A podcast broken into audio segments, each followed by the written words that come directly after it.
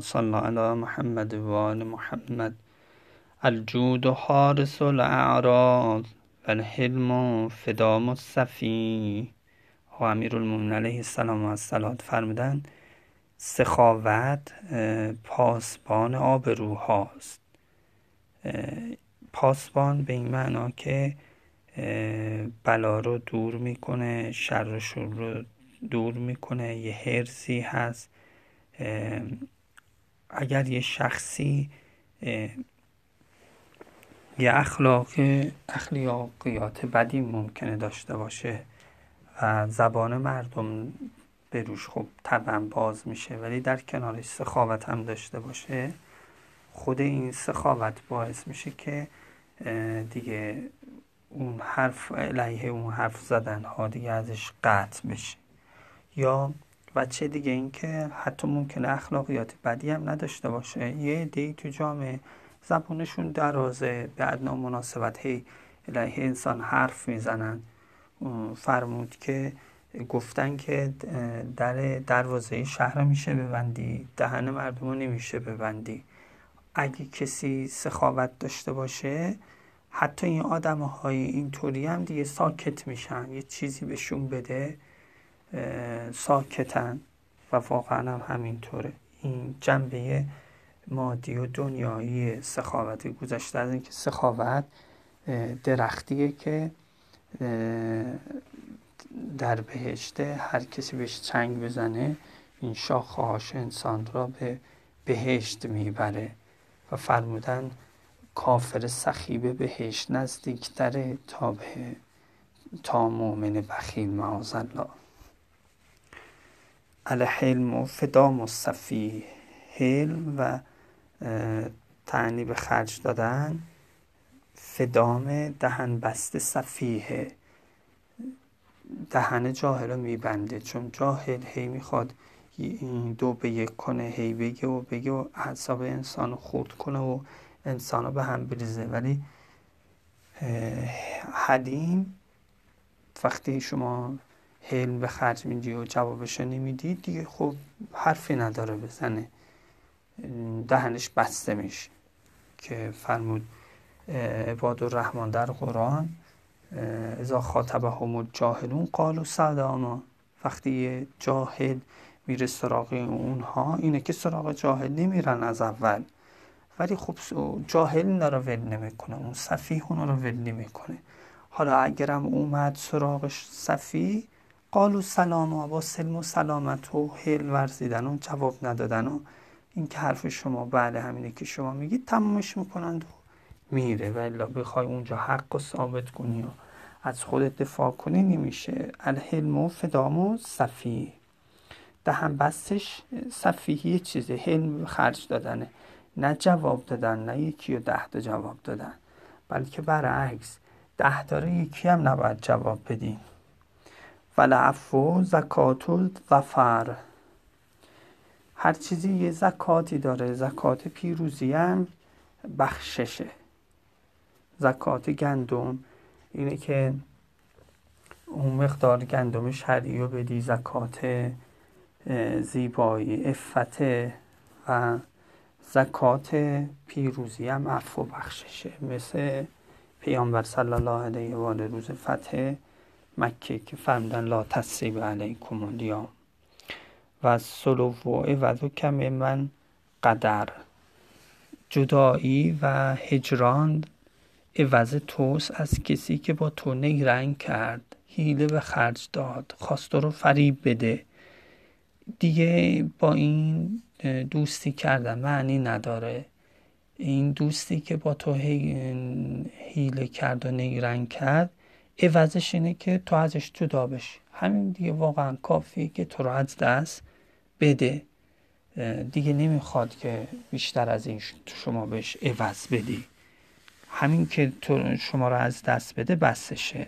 و این هم میرسونه که اگه کسی باد قدر کرد حیله و نیرنگ کرد دیگه باش بودن معنی نداره دیگه اصلا. نه و نه عقلانیه. ولی استشارت و عین الهدایه اینکه انسان مشورت کنه طلب شور بکنه عین هدایت. خود هدایت نه مقدمات هدایت و عین هدایت. اینقدر انسان به مشورت اهمیت بده. میگن که بعضی از اهل بیت علیهم السلام تا با خادم های غلام هاشون هم مشورت می‌کردن. مثل اینکه المومن علیه السلام و وقتی می‌گفتن چرا گفتن شاید خدا به یه چیزی به زبان ایشون جاری بکنه. و قد خاطر من استقنا به رعیه و خودشو در خطر انداخته کسی که خودشو غنی بدونه از رأی دیگران و نیازی احساس نیاز نکنه از رأی دیگران به رأی دیگران. این خودشو در خطر انداخته. چه بسا حوادث بزرگی خطرناکی براش پیش میاد. چون همه چیز رو همگان دانند اصلا بالا بحث اسما هم هر کسی مسئله اسماء یه گوشه ای از عالم رو می‌فهمه فکر می‌کنه تصور می‌کنه و حرفشو می‌زنه. وقتی انسان با رجال اون فنی که می‌خواد یه کاری بکنه باشون مشورت کنه مثل که داره از اسمایی که خودش نداره و اون افراد تجلی اون اسما استفاده می‌کنه. و صبر و ولول هدفان صبر دفع می‌کنه حوادث و نوایب شبان روز و روزگار را. دفع می‌کنه. یه وقت شما میگی صبر خب انسانی حادثه پیش میاد صبر می‌کنه و اونم دیگه رد میشه و تموم میشه.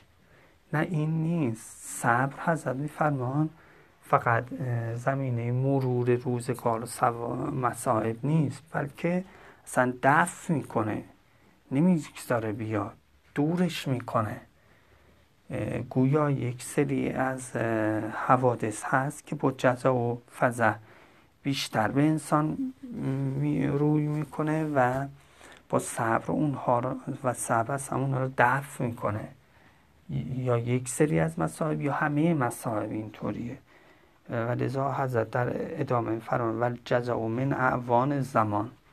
جزع کردن که در مقابل صبره هی نالیدن و بزرگ شمردن مصیبت و اینها نیمه خالی لیوان را هی دیدن.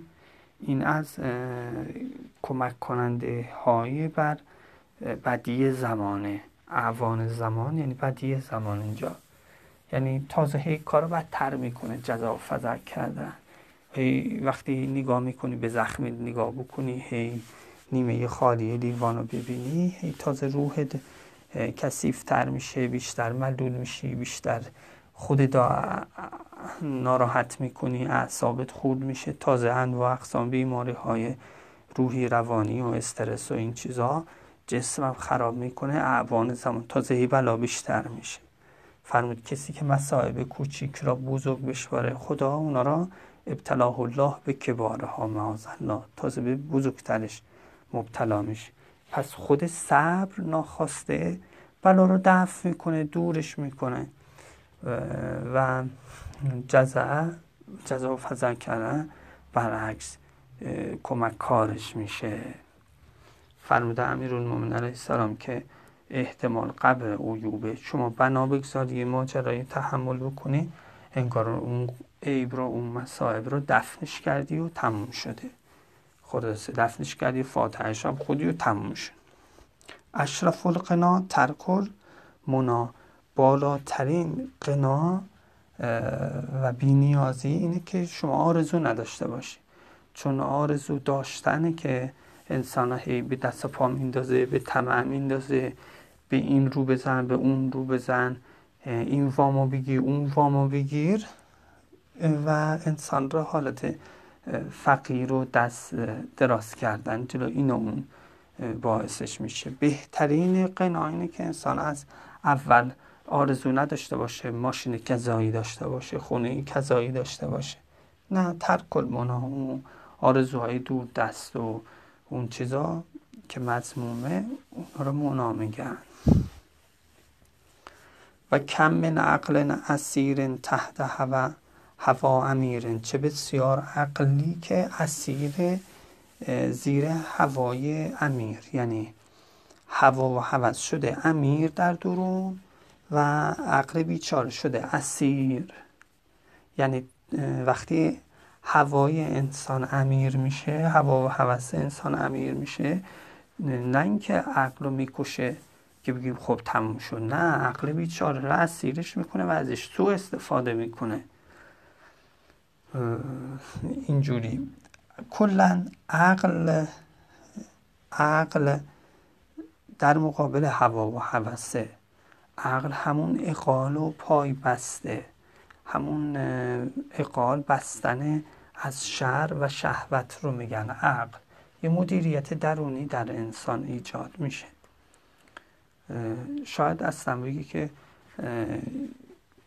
درستش این باشه که هوای امیر ولو اینکه هوس امیر بشه هیچ وقت نمی‌تونه از عقلم سوء استفاده بکنه. نهایت اینه که اسیر میشه. سوء استفاده نمی‌تونه بکنه. چون عقل اصلا ماهیت جوهرش با هوا و هوس فرق داره. این کنترل این هوا بی کنترلیه. ولی مقابل همه قرآن یکی از سفارش های زیادی که داره اهل بیت اینه که انسان عاقل بشه. هر چیزی سر جای خودش. ولی شر و هوا اگه امیر بشه حق عقل رو نمیده. ولی عقل اگه امیر بشه حق, حق شهوت و میل جنسی انسان رو به اندازه میده. و من توفیق حفظ و تجربه. از توفیق اینه که انسان از تجربهاش استفاده بکنه. هی انسان توفیق توفیق می‌خواد. توفیق چیزی نیست که حتما از بالا بیفته پایین. اینکه انسان یه تجربه داره از این تجربه استفاده بکنه این هم خودش توفیقه. خدا به انسان عقل داده باید از این تجربه استفاده کنه. فهم داده. از توفیق حفظ تجربه است. حفظ تجربه حتی انسان هی تو ذهنش بسپاره اینا را. فلان جا فلان طور شد اینجوری شد اینجوری و از اونا استفاده بکنه. یعنی سعی کنه که اون خاطر تجربه گذشته را برای خودش نگه داره حفظ بکنه. و بعد قطعا استفاده کنه. ول مودت و قرابتون مستفاد. و دوستی دوستی خیلی گرمی که اثر خارجی هم داره. نه دوستی زبانی فقط.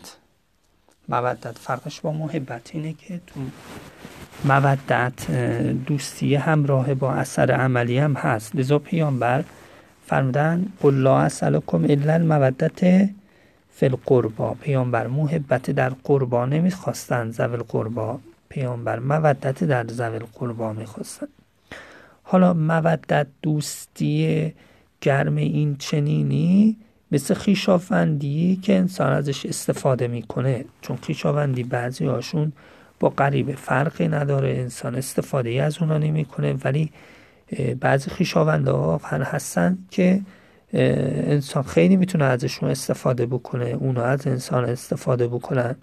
دوستی از این قسم خیشاوندیه که انسان استفاده می‌کنه.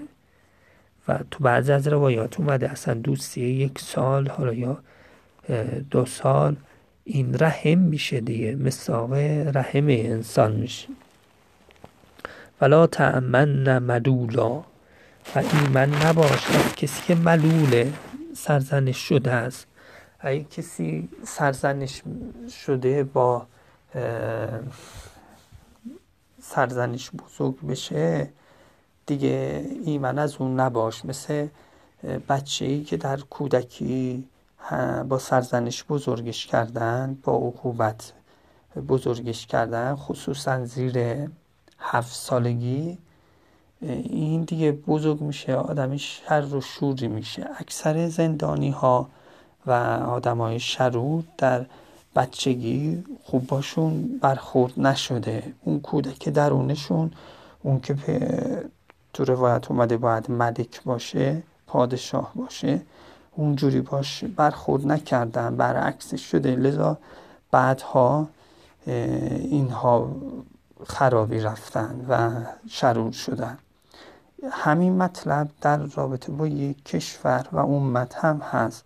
اگه شروع کنن امتهای دیگه یک کشور را یک ملت را یک نژاد را هی سرزنش بکنن و جوک علیهش بسازن حرف علیهشون بزنن دیگه از شر اونا نباید ایمن باشه. یعنی یه جایی سروا می‌کنه و این ملت قیام می‌کنن حتی راجبه آلمان میگن که آلمان که یهو توش هیتلر پیدا شد و اینطوری خواستن دنیا رو بگیرن و اروپا رو بگیرن میگن قبلش یه مدتی در اروپا آلمان و نژاد آلمان را شروع کردن به مسخره کردن و کوبیدن و سرزنش کردن و خلاصه ملول شدن اینها و لذا یهو اینجوری زد بیرون. هیتلر از توش پیدا شد. لا تعمن ملولا و اینم هست که اگه کسی یا تو رابطه شق معنی احتمال سوم تو رابطه دوستی دون اینها. شروع کردی کسی رو زیاد سرزنش کردن اینم تو دیگه ایمن نباش از شرش معاذ الله. یا حتی ایمن نباش از اینکه این دوستش پا بر جا بمونه. خلاصه باید مواظب باشیم. و اندازه در این موضوع نگه داریم. خدا ما را از فتنه حفظ کنه به فضلی و فضل سلات علی محمد و آل محمد.